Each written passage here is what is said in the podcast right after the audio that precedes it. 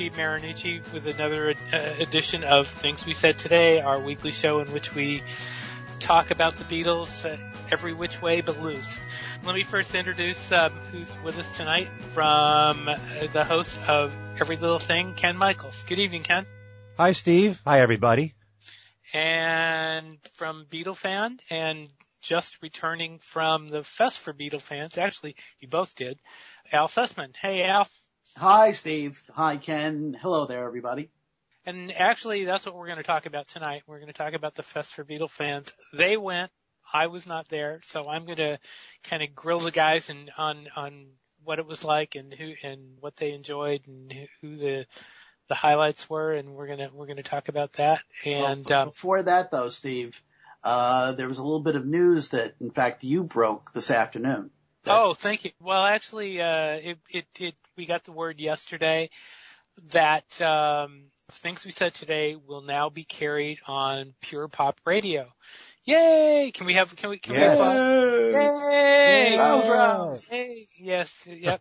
it's going to be every Tuesday night at 9 p.m. Eastern, which is 9 p.m. Eastern, uh, every Tuesday night. And so, and that's in addition to the, the weekend airings on fab4radio.com, which will still be there. And actually the Fab4 radio, uh, airings are, will be the initial airings of the show. Mm-hmm. And it's also on Podbean and it's also on YouTube and it's also on iTunes. So we're, we're all over the place, but, uh, the addition of, of uh, pure pop radio is a is a big thing, and we're all really happy. And we want to thank Alan Haber for doing that, uh, Absolutely. for allow Mhm. for adding us to his schedule, and we're looking forward to a long run. So thank you, and we hope you will all turn, tune in. I, I know. So Ken, anyway. I know Ken is a uh, is a fan of fa- of uh, pure pop radio. hmm That's right. And I think that anyone who's a Beatle fan would love this channel because they program music 24 hours a day that reminds you of uh, all the great things that make up Beatle music. And that meaning great melodies, great hooks, great arrangements, harmonies, all the hallmarks of what made up what the Beatles gave us through the years. And uh, I guess to some people they might want to call it power pop, Mm-hmm. but you know, it's music through the years from the 60s on up that fit that style. And if you're one of those people who still wants to hear something that interests them that they never heard before, as well as hear familiar songs too, this is the perfect channel for you. There's so much music there that I've never heard in my life, and I'm discovering it now because the station is programmed so well. And it could be anything from the 60s, 70s, 80s, 90s, last decade, and even new music. Because Alan Haber, who programs it, really keeps up on this stuff. And there's also great interviews on the channel as well. Right. So, uh, I think that, uh, in fact, yes, kind of, this is a coincidence. Al Sussman, our own Al Sussman did an incredible interview with Alan Haber that, uh, just recently aired. Just talking about, uh, the history of pop music leading up to the Beatles. Right. And it was just, uh, it was really incredible. Yeah. A lot of stuff I hadn't heard. Yeah. And what's really what's really cool about this is that it's not just a Beatles channel. You know, we we're on Fab Four Radio, and that's a Beatles channel, but this is not a Beatles channel, not Right. exclusively a Beatles channel, and that really is is very cool that that we're there. So exactly. thank you again, Alan Haber, and and keep uh, Tuesday nights at nine o'clock Eastern uh, on your calendar, folks, uh, so you can hear us. And then after that, listen to the channel with what it normally programs. Yes. And there's there's quite there's quite a lot of Beatle music that you will hear Mhm. and solo music and a lot of Beatle covers too. Mhm. Okay. I mean, I, I listen I listen for that reason because I always look for that kind of material to add to my own show for every little thing. So it's a great source for that as well as all the other music that gets programmed. All right, so now we're gonna let, let's let's get to the Fest for Beatle fans, which was uh, just ended uh, Sunday night. Uh, it ran Friday through Sunday in uh, uh, Rye Brook, New York. Right. And um, let me let, let me start with um, Al because Al, you were uh, I think you you were there all three days. Ken, you weren't there all three days, right? I was there Saturday and Sunday.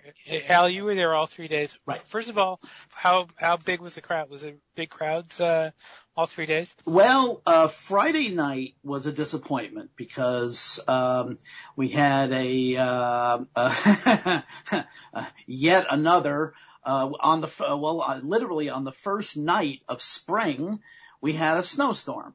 Uh, Oh not my a big one, but uh, enough. Uh, we, I think, uh, especially up uh, in there in Westchester County, they got about seven inches of wet snow, which really kind of screwed the roads up because uh, a lot of it turned to ice.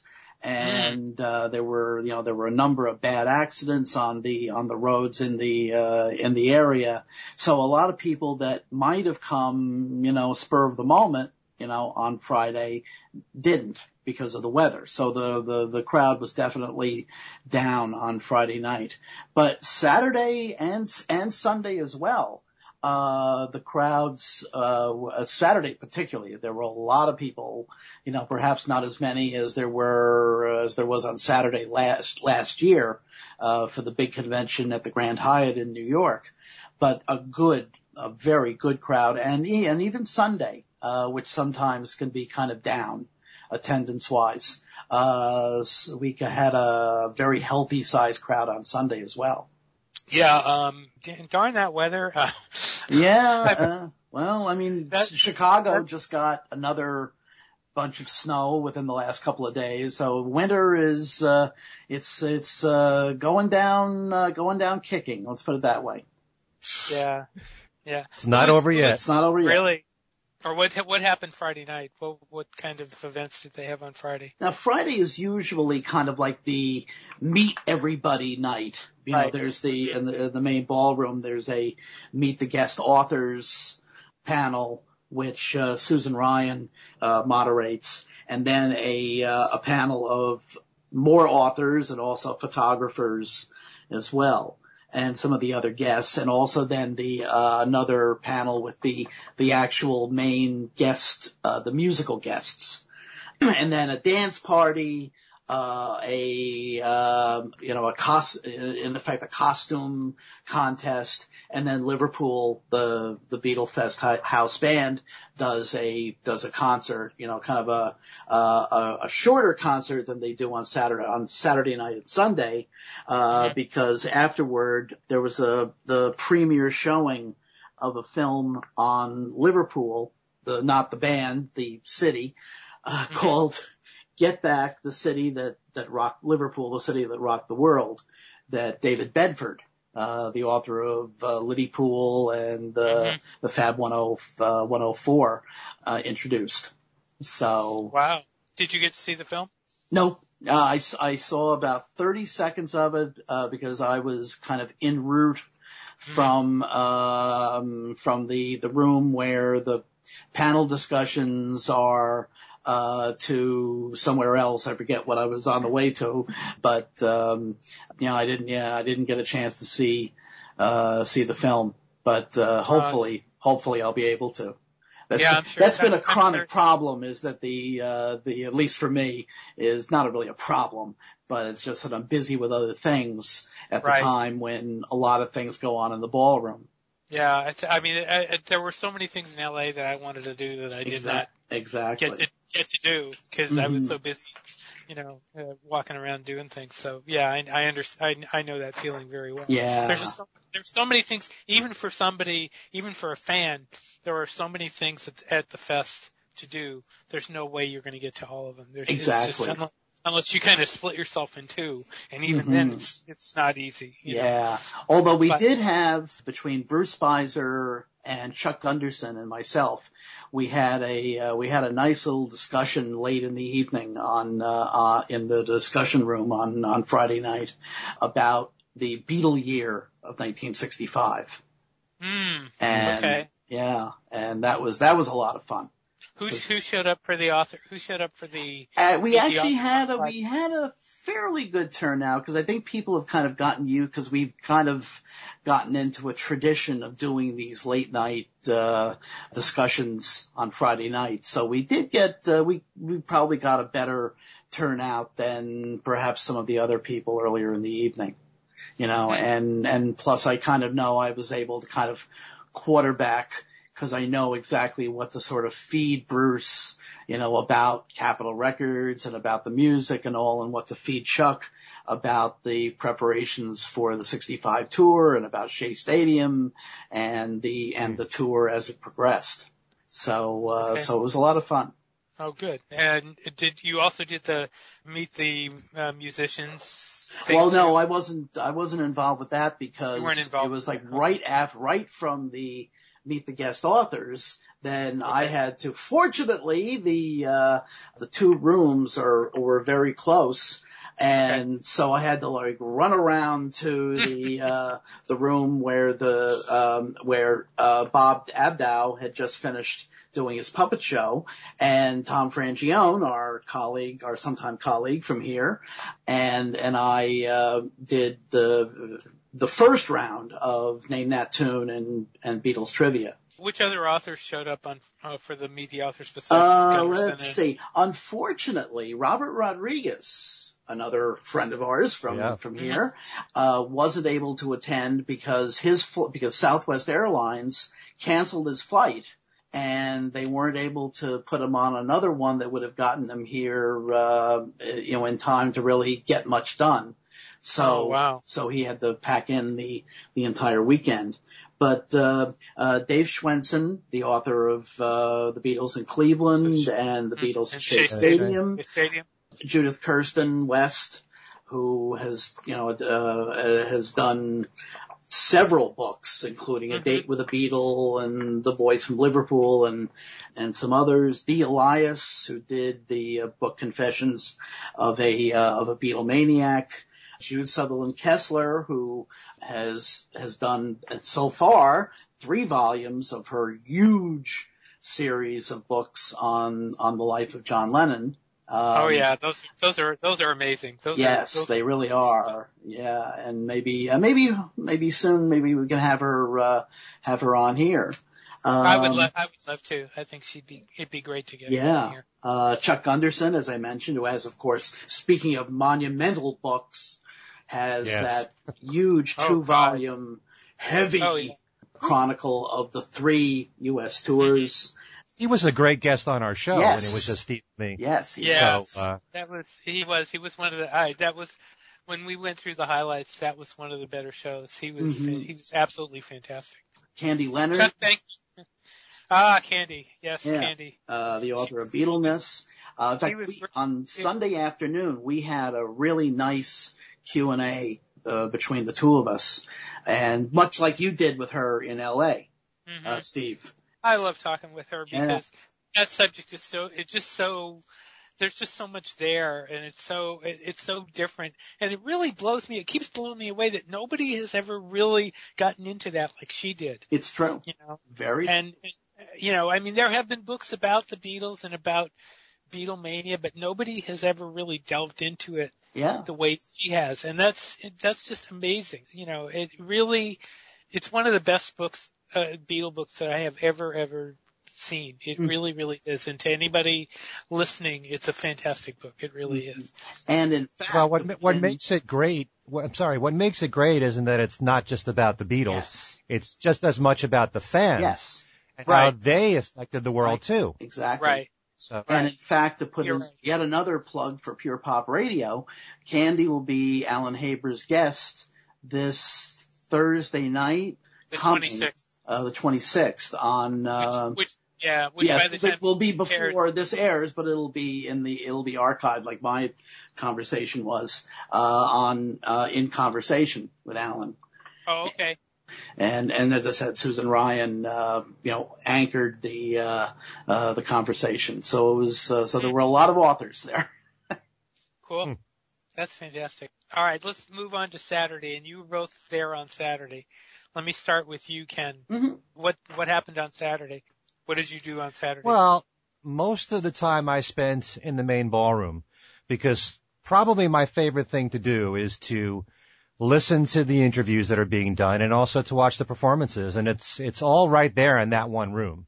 Mhm. And um, you know, anytime that you have someone at the fest who hasn't been there ever or is only there a few times, they're really special to me. They're all special in their own way. And for me, since the music of the Beatles and the solo Beatles is what's always been the biggest reason why I love them so much, anyone that's ever been a part of it in a creative way with any of the Beatles, they are of paramount importance to me. So someone like Russ Titelman, who has had a long career in the music business and at least uh, as far as where we're concerned with his role in the Beatles is that he co-produced the George Harrison album from 1979. That was really special to me. Um, as was Jack Oliver. There was an interview with Jack Oliver uh, that I uh, got to see. He's working on, for those of you that don't know, he was the, the head of Apple Records for three years from 1969 through 71. He was talking about the fact that he is working on a documentary on Apple right now. He's actually gotten Paul's approval. Mm. Wow. Uh, his own backing on it. So, um, that's in the works and, uh, he's, I'm sure he's going to let us know as it gets closer to fruition when that's going to happen. That has nothing to do Um, with, that has nothing to do with the Ron Howard thing, does it? No, No? but they're Mm, completely different things. Interesting. Interesting. Okay. Yeah. Also, uh, I did not get to see him. This is one of the things, uh, you know, I wanted to bring this up before, and I, I mentioned this about Mark Lapidus. Mhm. Very often the people who are working the shows are the ones that, See the that least. don't observe. Yeah, that's true. If you were, we should just have a fan as a guest to join us who actually got to observe a lot more. But, um, Bob Eubanks, I really wanted to see the interview with him. I the interviews over that. the weekend. You did. Yes. What did you think? Uh, I thought, well, of course, I mean, the man is a total professional, you know, Mhm. and he knows how, uh, now Ken Dashow interviewed him and in fact had specifically requested because he, uh, Ken is a huge fan of, of Bob Eubanks. And, um, he, um, uh, so he, you know, pretty much knew exactly what to ask him. But also, Bob Eubanks is a, you know, a total professional. After all, he was a DJ for however many years. He, uh, you know, obviously hosted the, the, the newlywed game, which is probably what Mhm. he's Right. best known for. And then, of course, all the stories that he has about the, uh, the two Beatles concerts that he promoted at the Hollywood Bowl, plus the, the concert at Dodger Stadium in 1966, and a lot of, uh, his interaction with, with the Beatles. So, uh, it was really a fascinating interview. You know, it, Hmm. it really was. It was, uh, you know, uh, uh, nothing too revealing other than a, um, uh, he did mention apparently a, um, not really an argument, but certainly a tete-a-tete that he had with, uh, with John Lennon, uh, before the, uh, the Dodger Stadium show, where as, as Bob put it, they were, they were nose to nose. so, Really? yeah. Yeah. Wow. Do you know what it was about? I don't remember what the issue was. In fact, I think Bob may not have been too specific about that, but um, but he said that apparently there there definitely was a uh, there was a discussion. He said there was a heated discussion between the two of them. You know, Hmm. but the uh, but the interview, and also I think he was he was glad not to have to talk about the the newlywed game too much you know, obviously they had to, you know, they had to get into it somewhat, but to, you know, certainly to the non-Beatle world, that's what he's known for. You know, he's really Right. known for the newlywed game. And so he immediately has to talk about, you know, all the, the goofy answers and even the more, you know, the X-rated answers and things like that. But, uh, he also, he does a very good impression of Chuck Barris. Oh, really? For those people who remember Chuck Barris. Chuck Barris, yeah. Oh my Sure. god.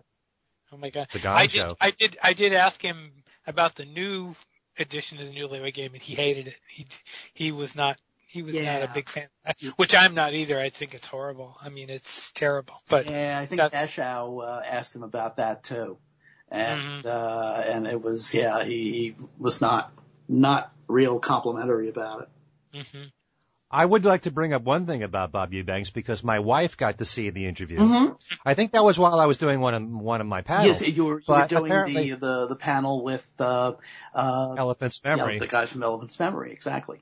Yeah. Um, apparently he brought up Dave Hull several times. He did say, and this is for everybody who's not familiar with his work, you know, if you're not on the West Coast, you wouldn't have known who Dave Hull was, but Bob apparently said that he was very much like the Murray the K of, of LA.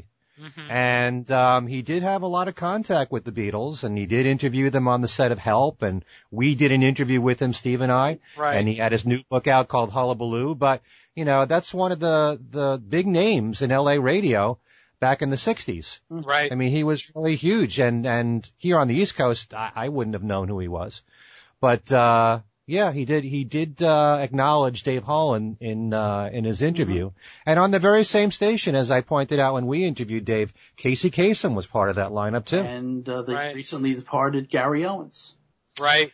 That's right. Yeah. Yeah. Yeah, that whole that whole LA scene was a gr- uh, the the radio scene down there was just absolutely fantastic. Sure. Well, mean, much it like was- it, it much was- like it was here, you know. right, right, and I was I was I mean I was fortunate enough to have a, a little bit of a little taste of both of them. Sure. Um, I, mean, I I was in New York actually a lot longer than I was around uh, the LA area, but I did hear both. And but uh, the uh, yeah, I mean there, there was there was uh, all sorts of stuff going on in LA. There was some great radio in LA hmm if you were lucky enough to live there. And it, I mean, you know, there were there were various areas of the the country that had great radio stations. New York was one.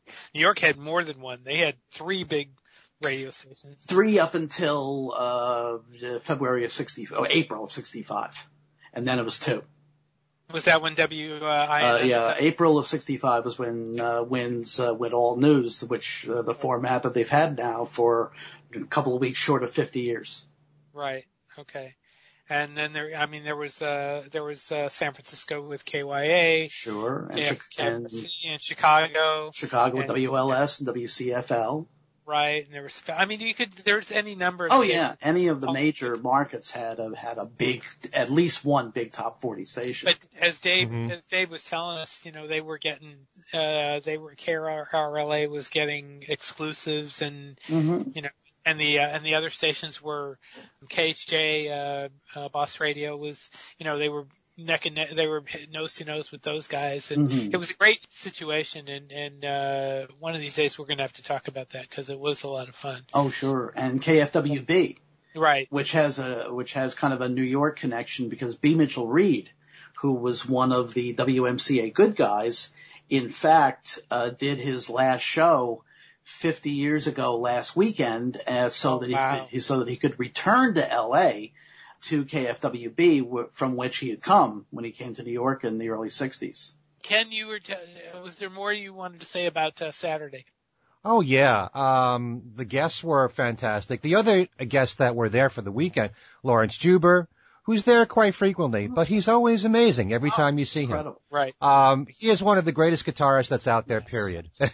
I mean, all you have to do is go to one of his concerts and you'd be amazed at how well he plays. Oh yeah. And, um, apart from the fact that when he does his own show, he is incredible.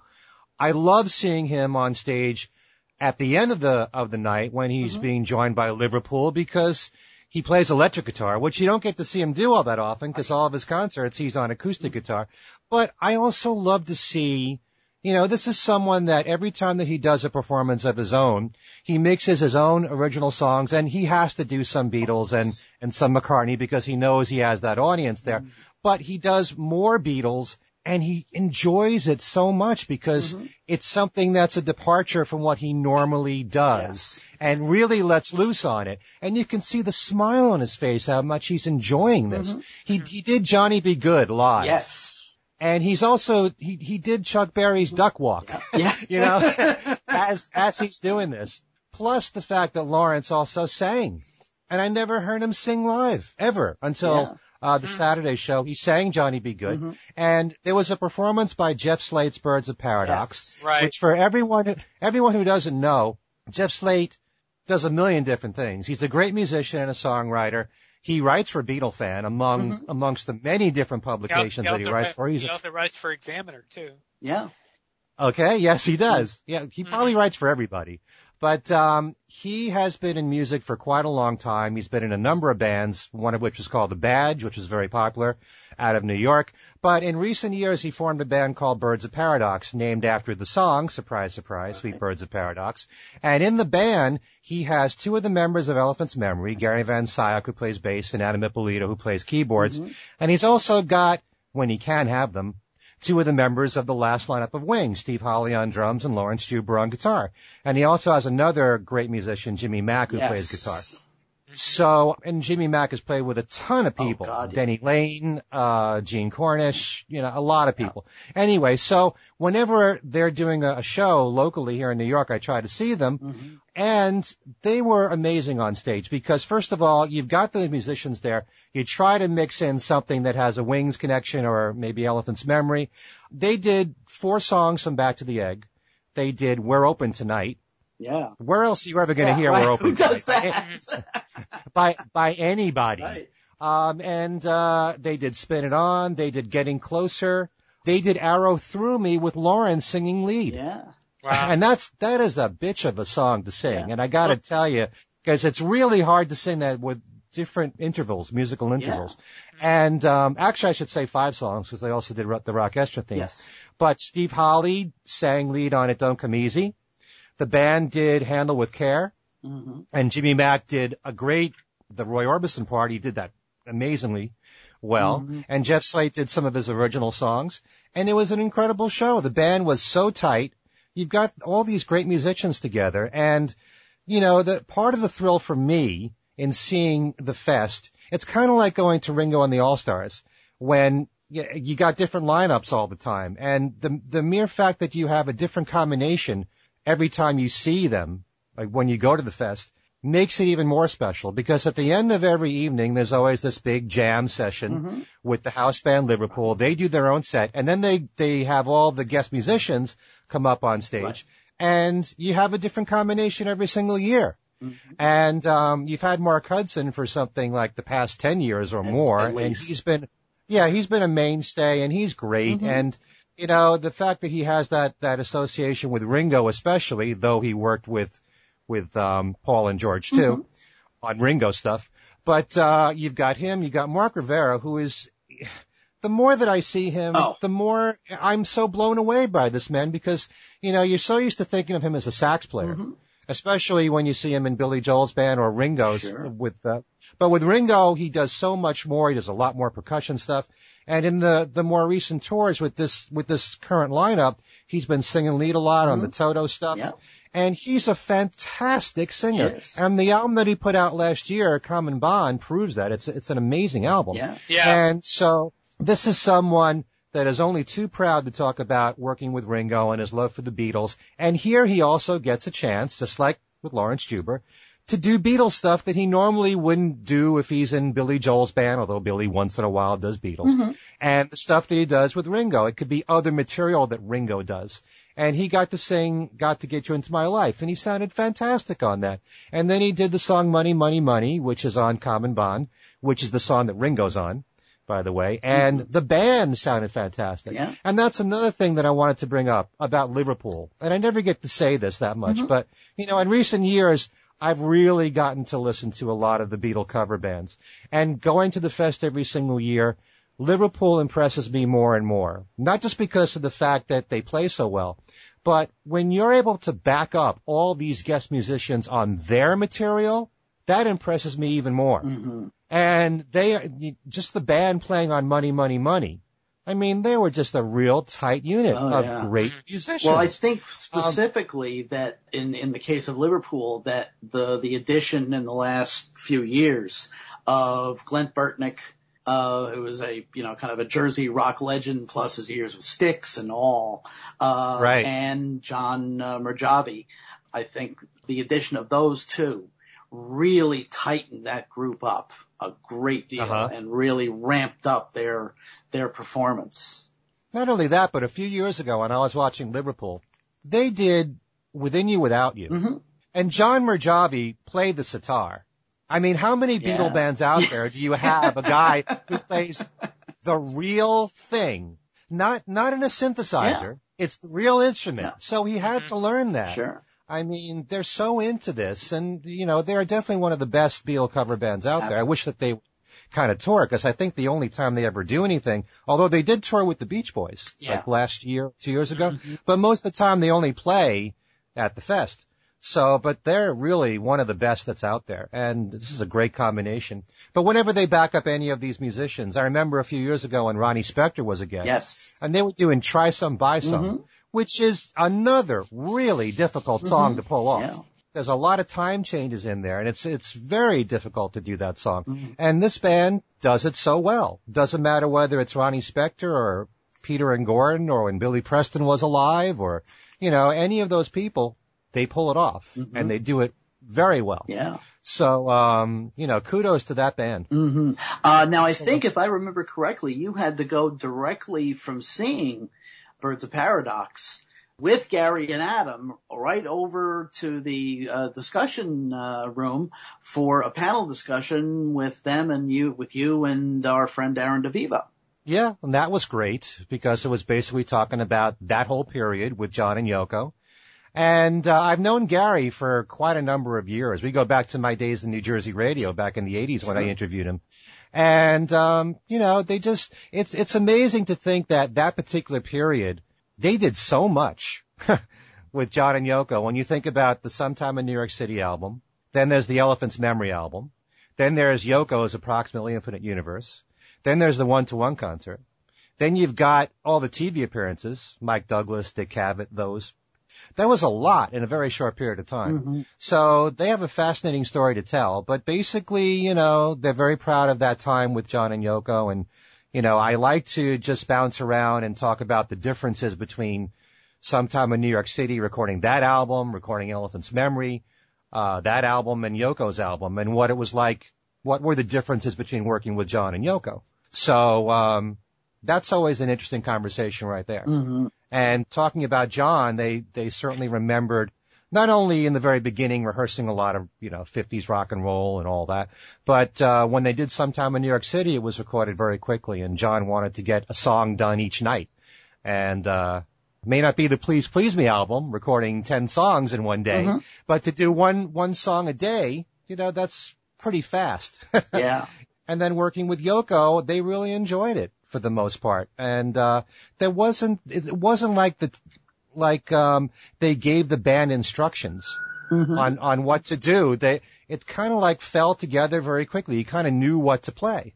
So um yeah, so I love talking to the two of them and I got to interview Adam privately, which I had never done before. Mhm.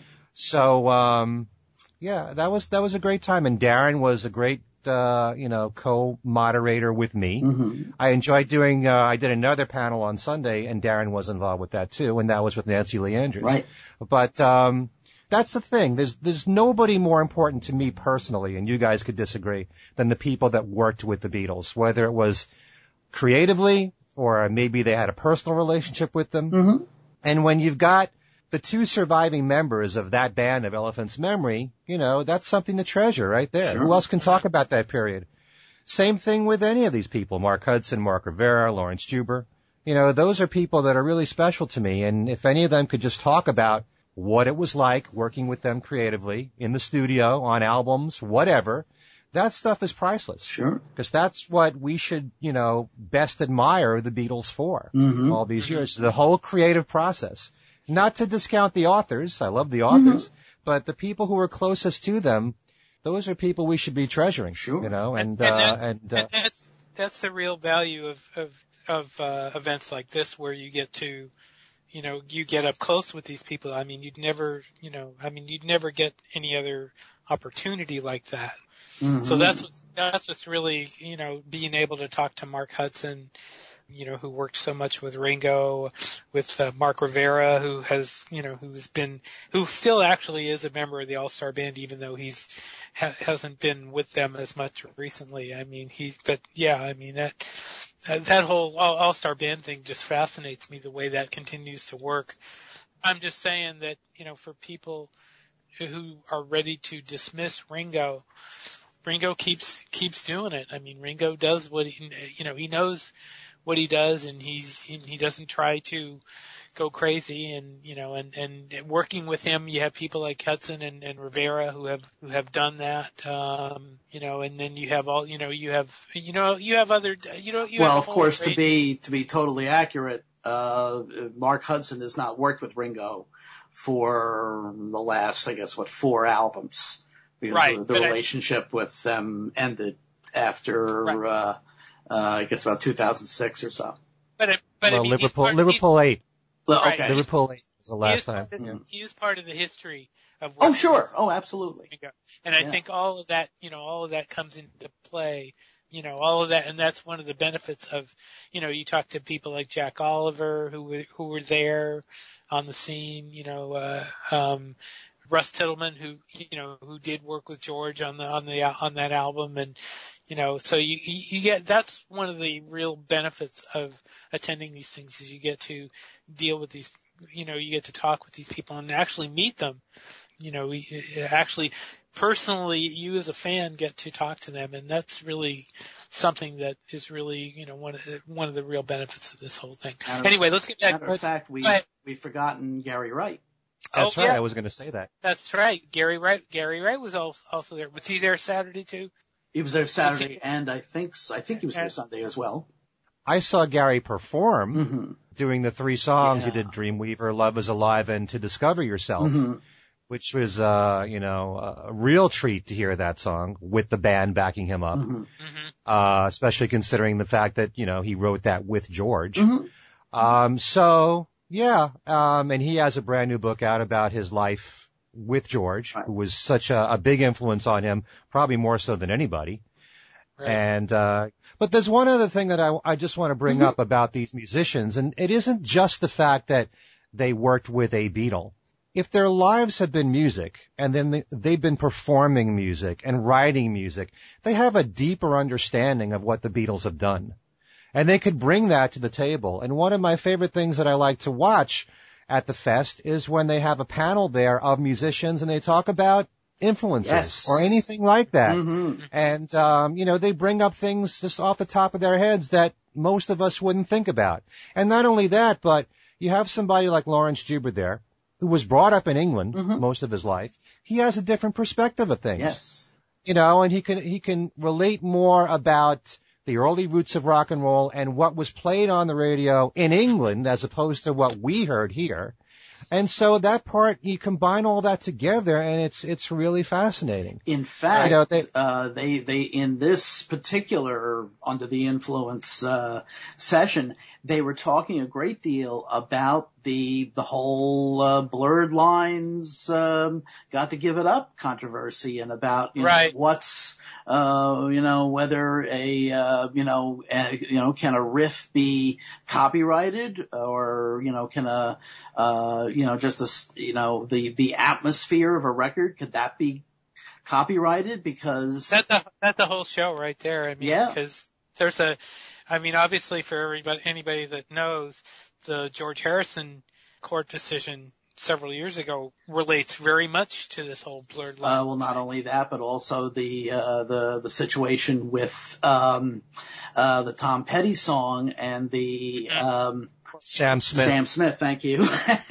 right. Yeah. uh, his his hit uh, which uh, has more than a passing resemblance hmm Right. Yes. But it's, I, I really enjoy that discussion Yes. because they all were in agreement. And these are all musicians. So you gotta, you gotta take what they say a bit more seriously than the rest of us.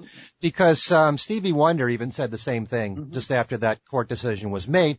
You can't copyright a groove exactly or, a- or a feel. It's one thing when you, when you're talking about stealing a melody. hmm You know, that's another thing altogether. And they, what they were able to do so well was to play certain chords yes and uh, and and display to everybody with the same combination of chords how many songs have been created with the same uh, chord progressions over and over again. In fact, there was one thing, and it reminded me of when I interviewed Laurence Juber a year or two ago. He was bringing up the fact that I never heard it in my head, but "You Won't See Me" came out in 1965, and and there was a lot of great Motown stuff coming out that year. Mhm. And he said to me that that's not too far removed from it's the same old song.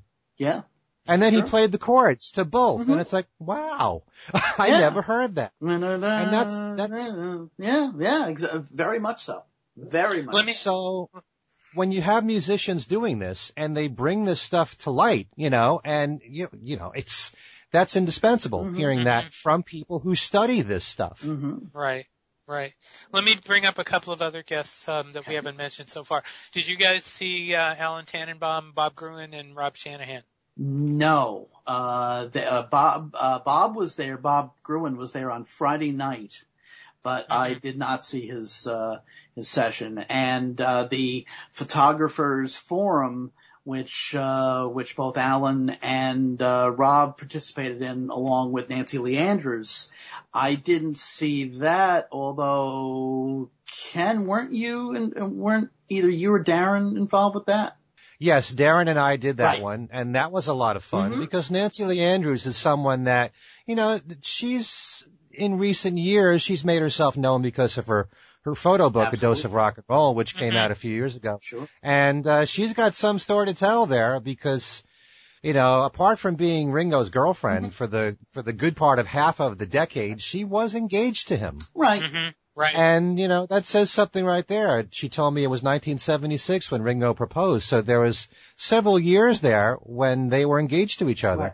And she got to see a lot of what was going on, uh, at that time with, with Ringo's album. She was involved with the photography for the front cover of Ringo the 4th mm-hmm. and also the front cover of the Bad Boy album. And, um, you know, she was there at a time when I think a lot of fans would be interested to know what Ringo was like because it started the, you know, the, the downturn uh, of, right. of his career and how did Ringo handle that? And well, he wasn't used to that, especially after coming coming off of Ringo and Goodnight Vienna doing so well. Plus, also that was also uh, that was still during a period when he had a lot of interaction, studio wise and personally, with uh, at least with George and uh, and John, and to some extent with Paul. She had some great photos in uh, oh, L.A. Sure. Mm-hmm. Um, the other guest I wanted to ask you about was, did you guys get to see the Weeklings? Oh yes. And they were fantastic. You know, actually, um, they were on Sunday and they started while I was at the end of the Nancy Lee Andrews panel. Yes. So as soon as that was done, I ran right. back in to catch the Weeklings. And they just sounded amazing. They sound just like the record. Yeah. Mm-hmm. And I think the crowd really dug them a lot mm-hmm. because they mixed the Beatles stuff with their originals and not only was the musicianship and the playing so good, but their harmonies were just spot on. Yeah. And um they just sounded fantastic. I know that at the end of the show when they were uh, meeting and greeting fans and selling their stuff, there was a big crowd around them. Mm-hmm. So uh, they really dug that performance. Yeah, yeah, they and uh, it's uh, you know the album has gotten now. Steve did a very very favorable review of the mm-hmm. album, and uh, and actually it's gotten very good notices. Yeah, I've been carrying that in my uh, iPhone and listening to it. It's, yeah, it's really it's really good. Uh, it's you know there are so many Beatle tribute albums out there. I mean, I had God knows how many there are, but I, this one actually brings you back in. It's it's yeah. one that you will find yourself listening to over very and over much so. I, I bumped into I bumped into Glen in the uh, in the flea market, and mm-hmm. uh, he was telling me that they had that it had gotten you know a lot of you know very very positive word of mouth, especially on social media. Mm. Mm-hmm. How about you mentioned the flea market? How was the flea market? It's um, it's not what it used to be because there are, let's face it, there are a lot of dealers who uh, who no longer go to the fest only because you know they they feel that they can make more money selling online. Mm-hmm. So the it, right. it's not the wall to wall dealer paradise that it was even 20 years ago.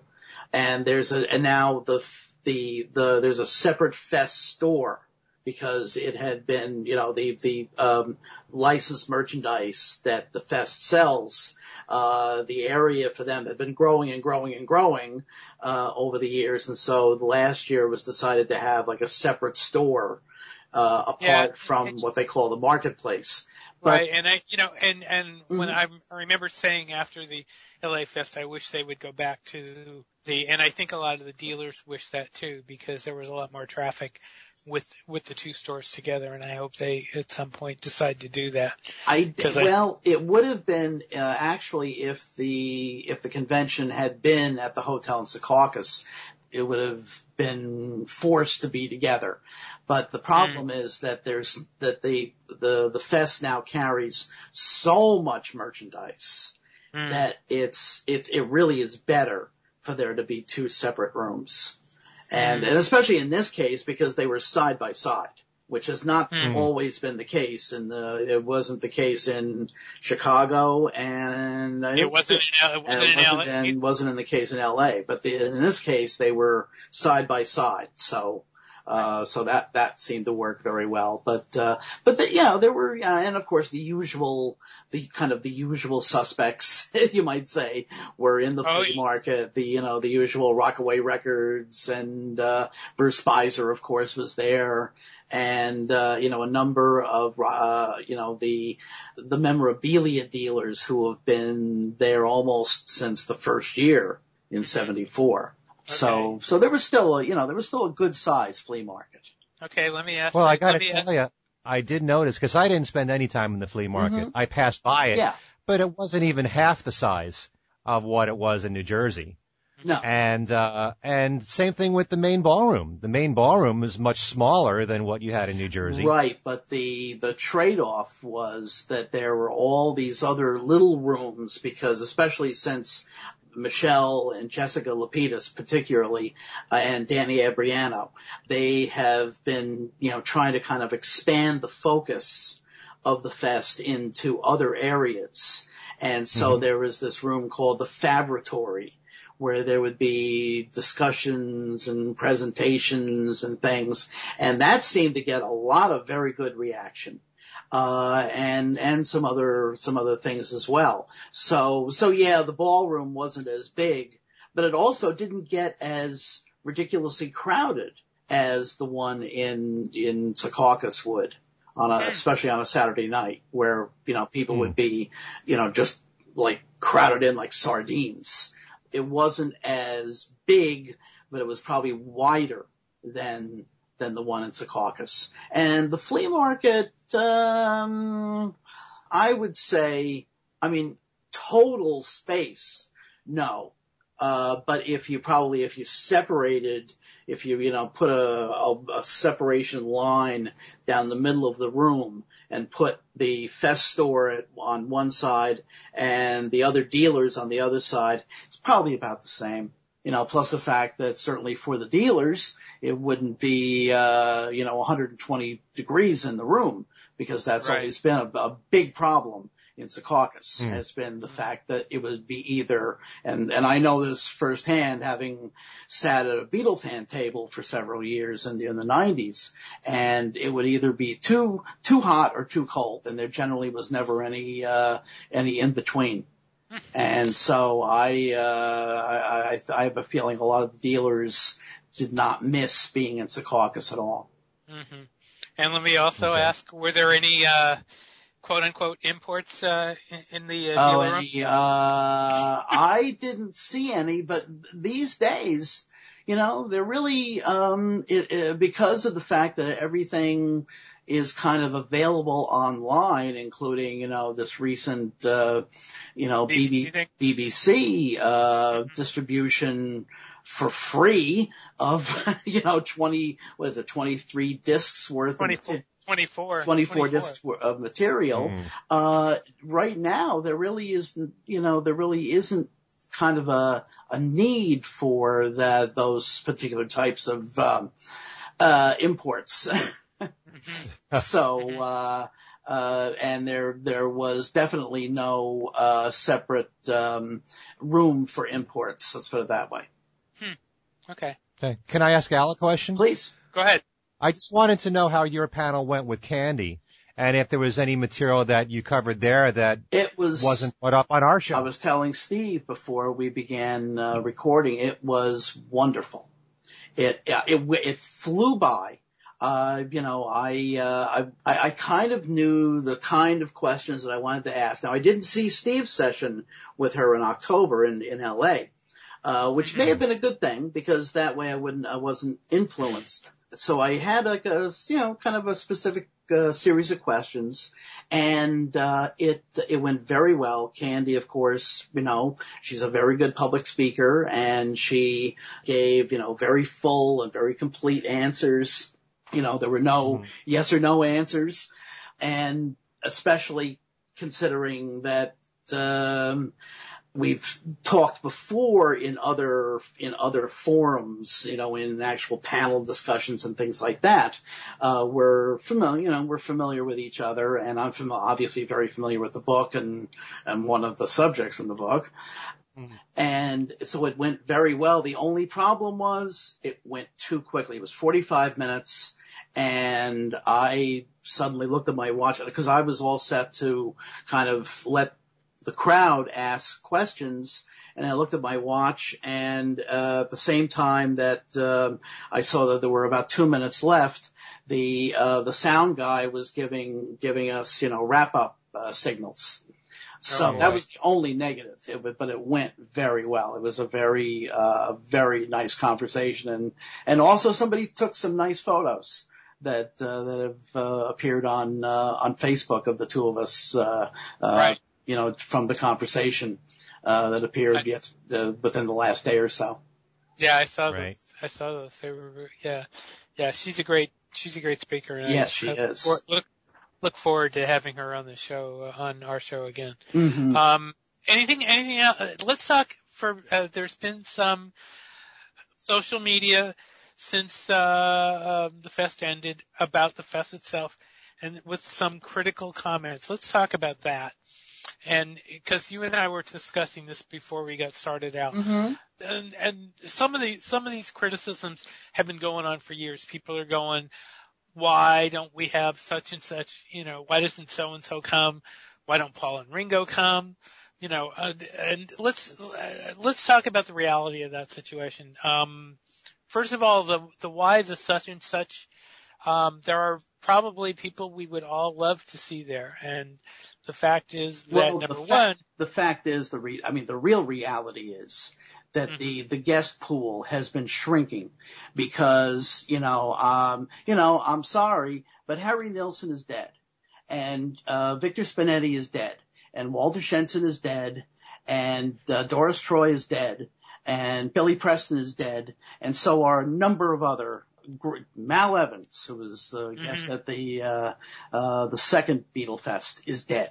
Mm-hmm. You know, there are a number uh, of guests who have been at the fest over the years who are gone. It's uh, you know, I to not to interrupt for a 2nd mm-hmm. having heard the stories about Harry Nilsson, I you know uh, Harry Harry has a Harry lives on in Beatlefest. Oh, Harry is one of the for a lot of reasons is one of the greatest guests in the history of the convention. Uh, for a lot of different reasons. Right. But, um, right. but the, uh, you know, uh, George Martin is 89 years old, virtually deaf, right. uh, and doesn't travel and has never done a convention. Uh, the right. Cynthia Lennon is a widow now. She's been in somewhat poor health over the last year or so. She doesn't want to travel and has rarely done conventions.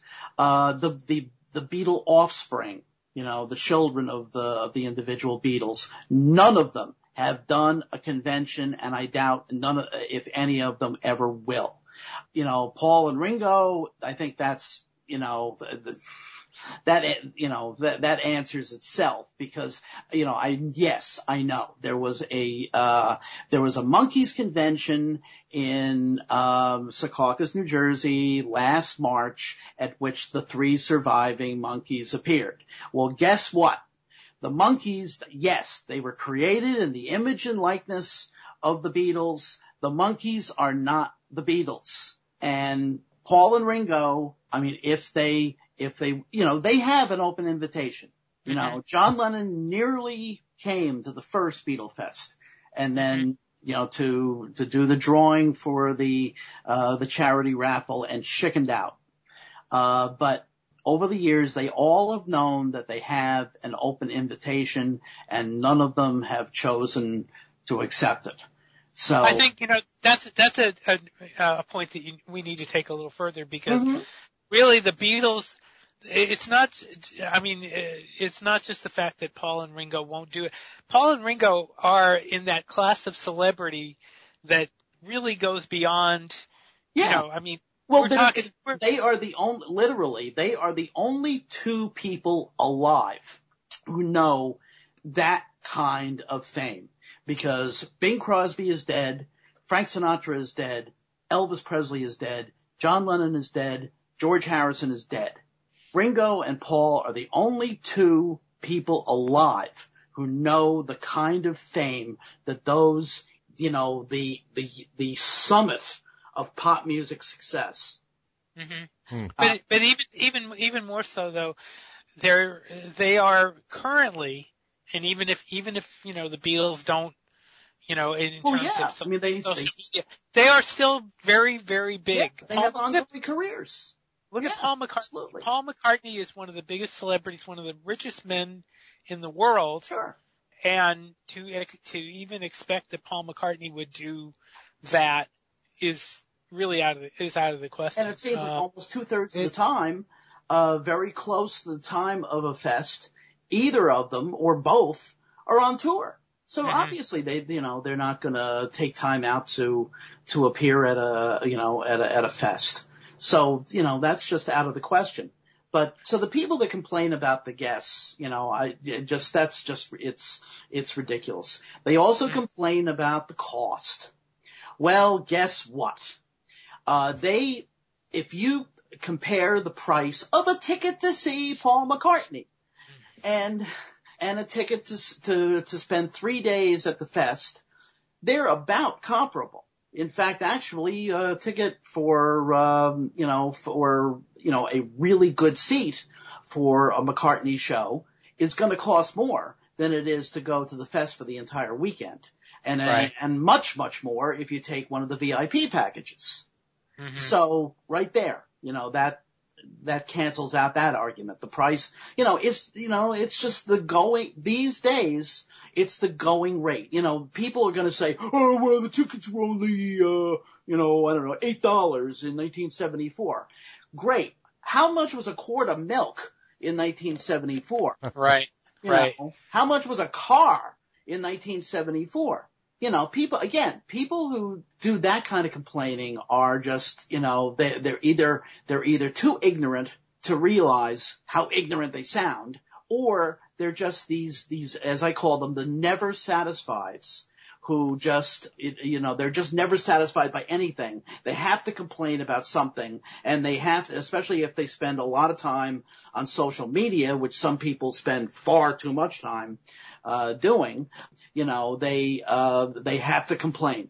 And, uh, that's, uh, and then also there are people, there seems to be a crowd that is very attached to the fact that for many years the ho- the the convention was in the hotel in Secaucus, which Mhm. you know 35 years ago was a very nice hotel. It was a nice, it was a new, very nice hotel.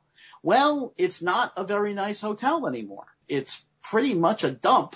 And the the accident that happened uh, with the snowplow and the parking garage and the damage that was done to the exhibition area, I think was a blessing.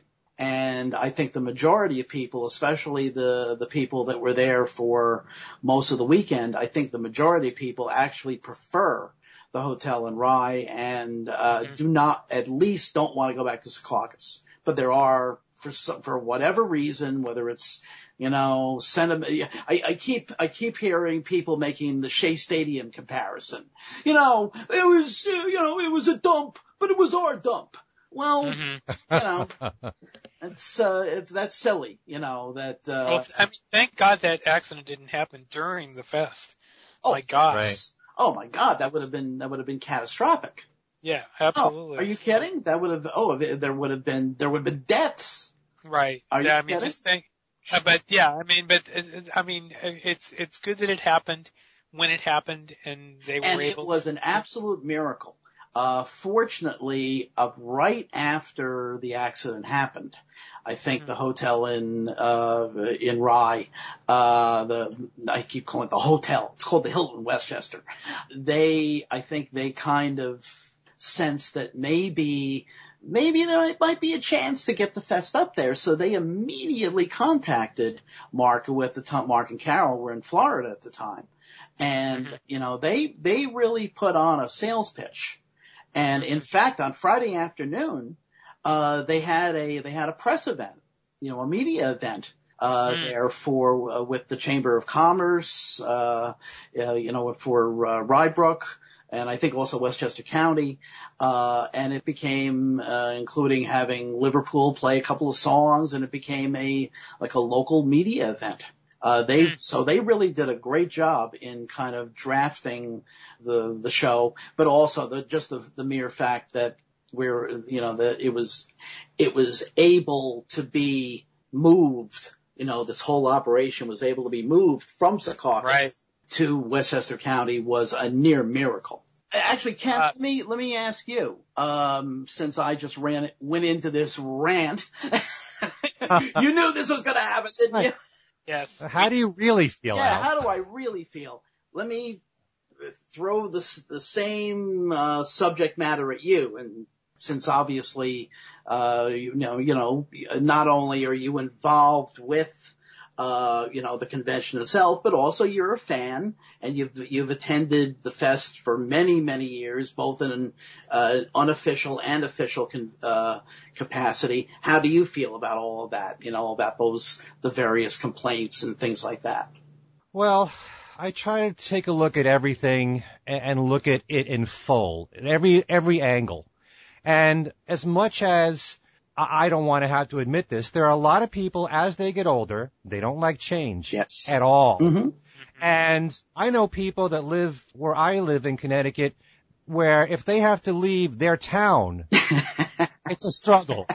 You know, they want to keep everything right where it is. Mhm. So I understand how some people are that way, and it's really not that far from Secaucus. No. A lot of people think that we're talking about Manhattan, and it's not that. Mhm. It's it's maybe I don't know half an hour away from Secaucus. It's not that much more of a drive, Mhm. and I actually like this hotel much better Yes. than the one in, in Secaucus. I think it's it's more spacious, much more modern. Mm-hmm. Uh, I like the fact that there are more rooms to do more activities. Mhm. And you also have to question that as time goes on, you have to make adjustments to the fest. Mhm. Now, I am a first, or I guess some people call it a second generation person, Mm-hmm. where I care more about the guests than anything else.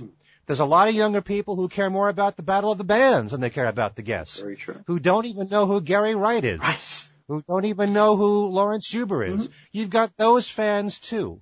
You've got to try to appeal to everybody. And in many ways, I look at any kind of event or program, it's all the same. I do a radio show every single week on the Beatles. Mm-hmm. I can't just think that everybody who listens grew up in the 60s and has followed everything and all the solo music and knows it religiously. There are young people who listen who don't know 80% of the music, mm-hmm. you know, and you've got to try to reach out to every single one of them. And I think that as much as I could care less about some of the younger activities, you have to bring that out. Sure. You know, you have to be able to address address all people. Mm-hmm. Now, as far as the guests are concerned, like you said, there are fewer and fewer, certainly of the 60s, fewer people that are left alive Exactly. that you can even have as a guest. Right. And that's just reality. Mhm. I mean, aside from a few of the Apple artists, James Taylor, who's has no reason to be at a at a fest for Beatle Very fans, true. or or Mary Hopkin, who barely ever gives interviews or is out there. There aren't too many people out there. Thank God that we had Peter and Gordon right before Gordon passed Yeah. away. Billy J. Kramer has been a semi-regular. Thank Mhm. God we got those people. Yeah. There's a few others from from Brian stable that maybe you can bring over. He did have Gerry Marsden many years ago. Yeah. Uh, Yes, you know, yeah. there aren't that many left Yeah. from the 60s, and that's just reality. Mhm. And like you said, you're not going to get Paul and Ringo there. You're not going to get their children there. Right. Uh, But what you have to do is make adjustments and pull in people from the 70s and the 80s, which Mark has done. Right. He's had almost every member of Wings, Mm-hmm. except for uh, Joe English. Yeah. Uh, every every surviving member of Wings has been there. Mhm. He's ha- he has the two surviving members of Elephant's Memory there. Mhm. Um, there's a few studio musicians that I'd love to see.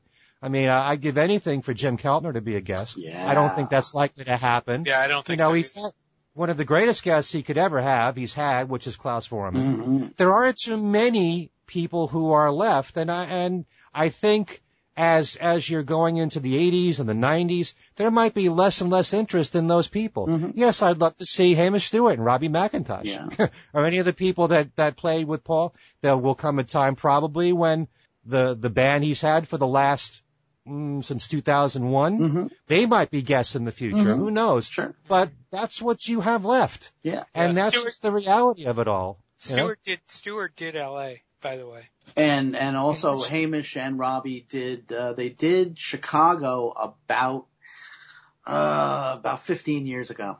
Yeah, Okay. I, I, I met I met Hamish and I don't remember uh, McIntosh, but I I did meet Hamish. In Yeah. LA. Anyway, you were saying, Ken. But you have to ask the fans, what do they want? You know, what do they really want that would be, make it such a big draw? I mean, this is reality as far as guests are concerned. Mhm. You know, if you, if you're there to see young people perform Beatles music, you've got that Right. every single year. Mhm. I could care less about the puppet show. That's just me. but they're, Yeah. but I'm sure that they they have its own audience. The puppet Right. show Very has its much own so. those kind of things. But you try to appeal to everybody, and the mere fact that this has been pulled off for over 40 years is extraordinary. Mhm. I mean, I, I know there's so many people that are not the least bit aware of all the work that gets put into a radio show like the one that I do. And I'm not saying that to boast. Do you have any idea what it takes to put together a fest Yeah. every single year, or two of them, Mhm. or like Or last three, year, three like last year. Yeah. Do you know what it takes to have all the guests lined up? Yeah. to have all these different activities, to, to schedule all these panels, to, you know, and to even expand it more to have different activities. Mhm. It's a ton of work that people aren't even aware of what it takes. Very true. Oh, yeah. So as I, as I've gotten older, I've, I've come to realize, and I relate that to my own work, because people don't know what it takes to put together Yes. a radio show. My own family doesn't know. So I can appreciate more and more, and the fact that, that Mark has been doing this for 40 plus years, more now than ever. Mhm. And all I have to do is witness what I see in the main ballroom with all these guests Mhm. and see them jamming every single year. Yeah. And that alone is worth it for me, hmm you know? Mhm. When you get these, like I said before, these, these rare combinations that can only happen at the fest. hmm Where else are you going to see Mark Hudson and Mark Rivera and Laurence Juber and, and, you know, Gary Wright all on the same stage? hmm You know, maybe, maybe they're in Ringo's All-Stars or some of them are. You're never going to get all these people in some other venue performing together. Sure. You know, it's like, I'd love to see Jeff Slate's Birds of Paradox go on the road. Yeah. It's not that easy No. because you can't get, you know, Laurence Juber lives in California and he tours all the time Sure. and uh, that kind of thing. But to get this this kind of combination is so rare, and it can only happen at something like this. Yeah. And that's why I appreciate this more and more as years go on. And like I said, you have a Billy J. Kramer there, you have a Peter Asher there. Mhm. Hold on to them for dear life Yeah. because they have stories that they can tell. Just like the people from the, the, the following decades, treasure these people because they're not going to be with us forever. Mhm. And this is this is the perfect opportunity, aside from seeing them live, Yep. when uh, when you can actually do this. So I don't know what fans what there is to complain about. Yeah. If you're trying to appeal to every age age group, from the first generation fans to the newest fans, there's something there for everybody. You know, and the only complaint that I could possibly make about the fest is that I can never do all the things that I want to do. Yeah. all right. Because uh, same here. I could spend I could spend the whole day in the main ballroom and be happy with that, Mhm. but then I'm going to be missing other panel discussions. Mhm. Or, um, you know, I, I also try to get my own private interviews when I'm there. I also enjoy talking to all the people who follow my shows. Mhm. And, you know, and, and you're pulled in so many different directions that you can't do everything that you want to do, even if you're there for all three days. Mhm. Right. And so, for anyone that complained about the one in New York last year, come on. Yeah. You could you you couldn't fit all those guests in the in the hotel in New Jersey. Oh, it was just the yeah. guests alone. Yeah. It's it's insane. Oh, it was You it had was to have a- absolutely crazy, and and and yet incredibly, there were people complaining. Mhm. You know that they, the ticket prices were too high, the parking was too much. New York, eh, New York, eh, eh, crazy New York. eh. Oh, it's it's nauseating. You know, every now and then I like to ask fans who would they like as a guest that hasn't been there already. Yes. And there's very few people left that you can even think of. Right. You know, and even then you have to sometimes uh stretch it a little bit to maybe a British invasion artist that may not have had direct contact or worked like, that closely like with the, like the Beatles. Peter Noone. Right. You know, and I, I've spoken to Mark. What about Eric Burdon? Someone like that. You know, there's, there's Mm. those few people. It, it, it's very difficult Yeah. to try to find other, other guests that haven't been there already. And the ones who haven't been there probably don't have an interest No. or um, they're only going to be there if they have something to promote. Right.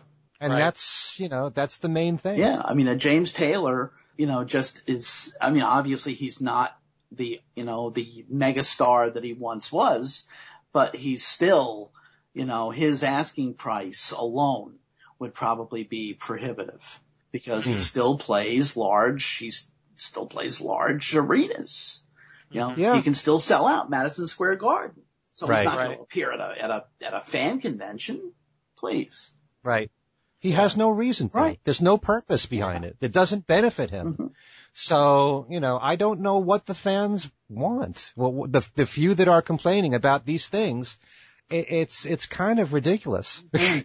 it, it really is. Um, you know, I just, as I've gotten older, I've appreciated all the work that gets put into it. Not just what Mark does, but all the other conventions. Yes. It's just a, it's a ton of work. hmm And most people don't even realize that. Yeah. And the fact that it's been pulled off for 40 plus years is extraordinary. And not just, uh, not just in our area, but Chicago. Mm-hmm. And, uh, you know, I know he just did the one in LA, Right.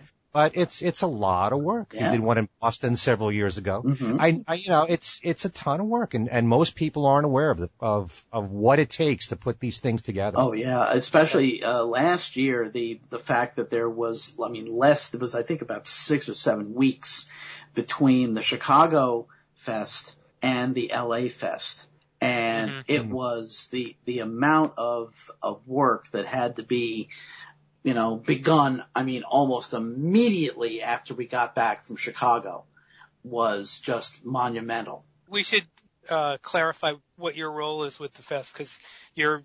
Oh you're yeah, not, yeah. I mean, yeah, right. In all in all candor, um, although I think I think that comes through uh, in what I've been saying, uh, is that I'm I've been involved with. With, with the fest either in an official capacity or as a you know friend or whatever since the very first one in 1974 uh, and I've been, you know, as, uh, doing all manner of different, of different things. So, uh, you know, so obviously I'm not totally objective, but I think I'm objective enough and I've, you know, had enough experience as a, just an, just as an observer of the fest, let alone being part of the, the operation. Uh, and, and it's the same with Ken. Ken has been, uh, involved, uh, with the fest, uh, to, to some extent over the last, uh, maybe 20 years. And Mhm. More than that. yeah, more than more that. than that. Probably going back to like you know the like the beginning of the '90s, I guess. Uh, so it's um, uh, so yes. So you know, I obviously I'm not, and then you know, I'm I'm not a impartial observer, but I think I you know I think I've got a pretty good um, a pretty good handle on you know how things go and and how they should go. you know. Okay. Hmm. All right. Uh, and I actually the uh, what I did in LA was the first time that I actually hosted a Right. an event.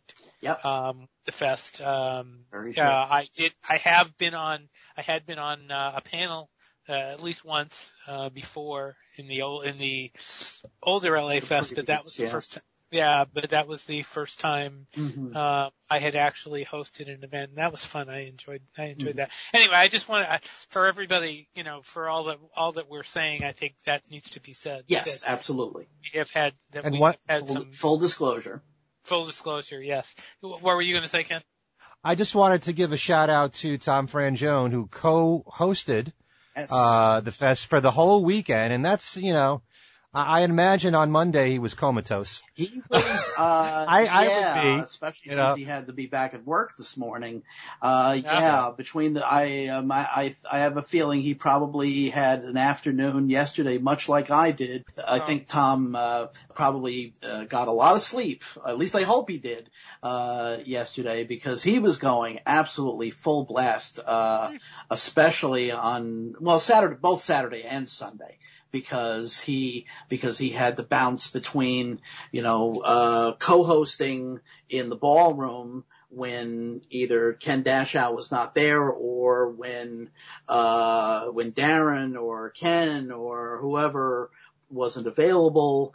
And uh and there and the and doing trivia and name that tune and various and sundry other things in the discussion room. And he did a presentation on the BBC recordings in the in the Fabratory on Oh, Saturday on Saturday afternoon just a, a half hour uh, on Mm. Saturday afternoon. And and plus all manner of other things. So uh, so he was he did a yeoman's job and and frankly the uh thanks largely to Tom the um uh let's see how I can put how delicately I can put this the previous co-host was not missed and has been not missed in the last three conventions the one who so gracelessly left the camp let's put it that way Okay. Okay. without Alright. mention, and Alright. also, without Also, mentioning we names. We should also give some credit to Darren DeVivo, Yes. who helped us out on a few of the panels. He was was great working with me on the on the two panels there, Mhm. and also a very happy 50th birthday to Darren. yeah He he's the baby of our group actually, so uh, yes in Yes, fact he turned the big five oh. In fact, he posted, uh, he changed on his Facebook page, he changed the, you know, the scheme at the top of the page to the cover of the early Beatles, which was Mm. released the day that he was born. Eh, I should, Oh. I, th- actually the day before he was born, uh, in Wow. 1965, as was an album called Bringing It All Back Home by Bob Dylan, which, you know, Mm. let's face it, uh, you know, with all the 1965 stuff I've been doing, and, you know, as I said somewhere today, I said, you know, yeah, there are at least 365 reasons why 50 years later, 1965 is the greatest year in the history of rock and roll. But the release of Bringing It All Back Home is one is a major one. Well, pretty soon we'll be doing a show on 1965, Yeah. so Yeah. I'm sure we will. I'm sure we will. Anyway, all right, gentlemen. I think we've kept everyone uh, uh, hanging on here long enough. Um, thank you both for talking about uh, the Festival of Beatle fans. I'm sorry I wasn't there. It sounded like it was a, it was a blast. It was a lot Um, of fun. It was fun. Yes, it always was. is. Mhm. It always is. It always is. Anyway, um, this is Steve Marinucci. We look forward to seeing you next week on Things We Said Today. You can uh, contact us uh, by writing Things We Said Today radio show at gmail.com. You can catch us on uh, now on Pure Pop Radio on uh, Tuesday nights. You can catch us on fab4radio.com on Saturday and Sundays. We're on iTunes. We're on YouTube. We're on Podbean. So we are, there's uh, there are plenty of places to catch us. Ken, do you want to you want to say anything before you go? Sure, you can al- you can also catch my show Every Little Thing on fab4radio.com. It's on Sunday nights and it is on 11 o'clock p.m. That's Eastern Standard Time, and that's right before things we said today. So you can hear both those shows back to back. And Every Little Thing is also heard on Pure Pop Radio, and it's currently on Monday nights at 9 p.m. Eastern Standard Time. So like we said before, give uh, give your support to both those stations because they're doing an extraordinary job, both of them. And um, please check out my website, kenmichaelsradio.com. I have weekly Beatles trivia in which you can win great prizes and also uh, some special contests on my website as well. And there's also a lot of great interviews. You know, one other thing I wanted to make mention here is that I interview a lot of the people that we have on this show. hmm So sometimes it's nice to, to hear both interviews because I get to ask a lot of questions privately that I don't get to do when we do our show together. It's a whole different feel with both interviews. So I just did one with Glen Burtnik, which is on uh, my website as well that you might want to check out. Mhm. And Bob Gruen, who Bob Gruen, who we just mentioned earlier, who just uh, put out a brand new book on Yoko called See Hear Yoko. It's got photos of Yoko through the decades, from her time with John up through today. And that's a really good book. So interviews, trivia, all kinds of stuff on my website at kenmichaelsradio.com. I have Yeah, a lot. Of, I have you- a lot of listening to do because I still you- haven't. I still haven't listened to the Beatles Mistakes show. Normally, I listen to the uh, the podcast on Saturday afternoon while I'm doing various things at home, and obviously, I was doing other things elsewhere this Saturday afternoon, so I still have to listen to the uh, uh, this week's show. You know what? Yeah. I I I, ha- I have to confess, I listened to it Monday. Uh, Monday, yeah, it was Monday at the gym. Mm-hmm. I was, I'm on the treadmill and I'm listening to us talk, and it was, it's, it, it's, it's a lot of fun. I mean, I, you know, I mean, I know obviously what the show's going to say, but it's still fun to hear it. Right, in- you want to hear the finished situation. product. So if you're working out at the gym, bring things we said today with you. Or if you're scrubbing the bathroom floor, there you go. Anyway, I know a lot of people that listen on the train ride to work. it. You know, it's just, yeah. It, it's go. really you know you can you can just relax. You don't have to care about driving your car at all. You can just listen while you're sitting down. Right. Close And your act- eyes and listen. And actually, if you have your if you have your iPhone hooked up into your car like I do, um, you can hear it while you're driving, and it's it, it's better than listening to some of the local radio stations. Anyway, enough plugs about the show. Um, thanks again for for listening. This is Steve Marinucci for Things We Said Today, and we will see you next time.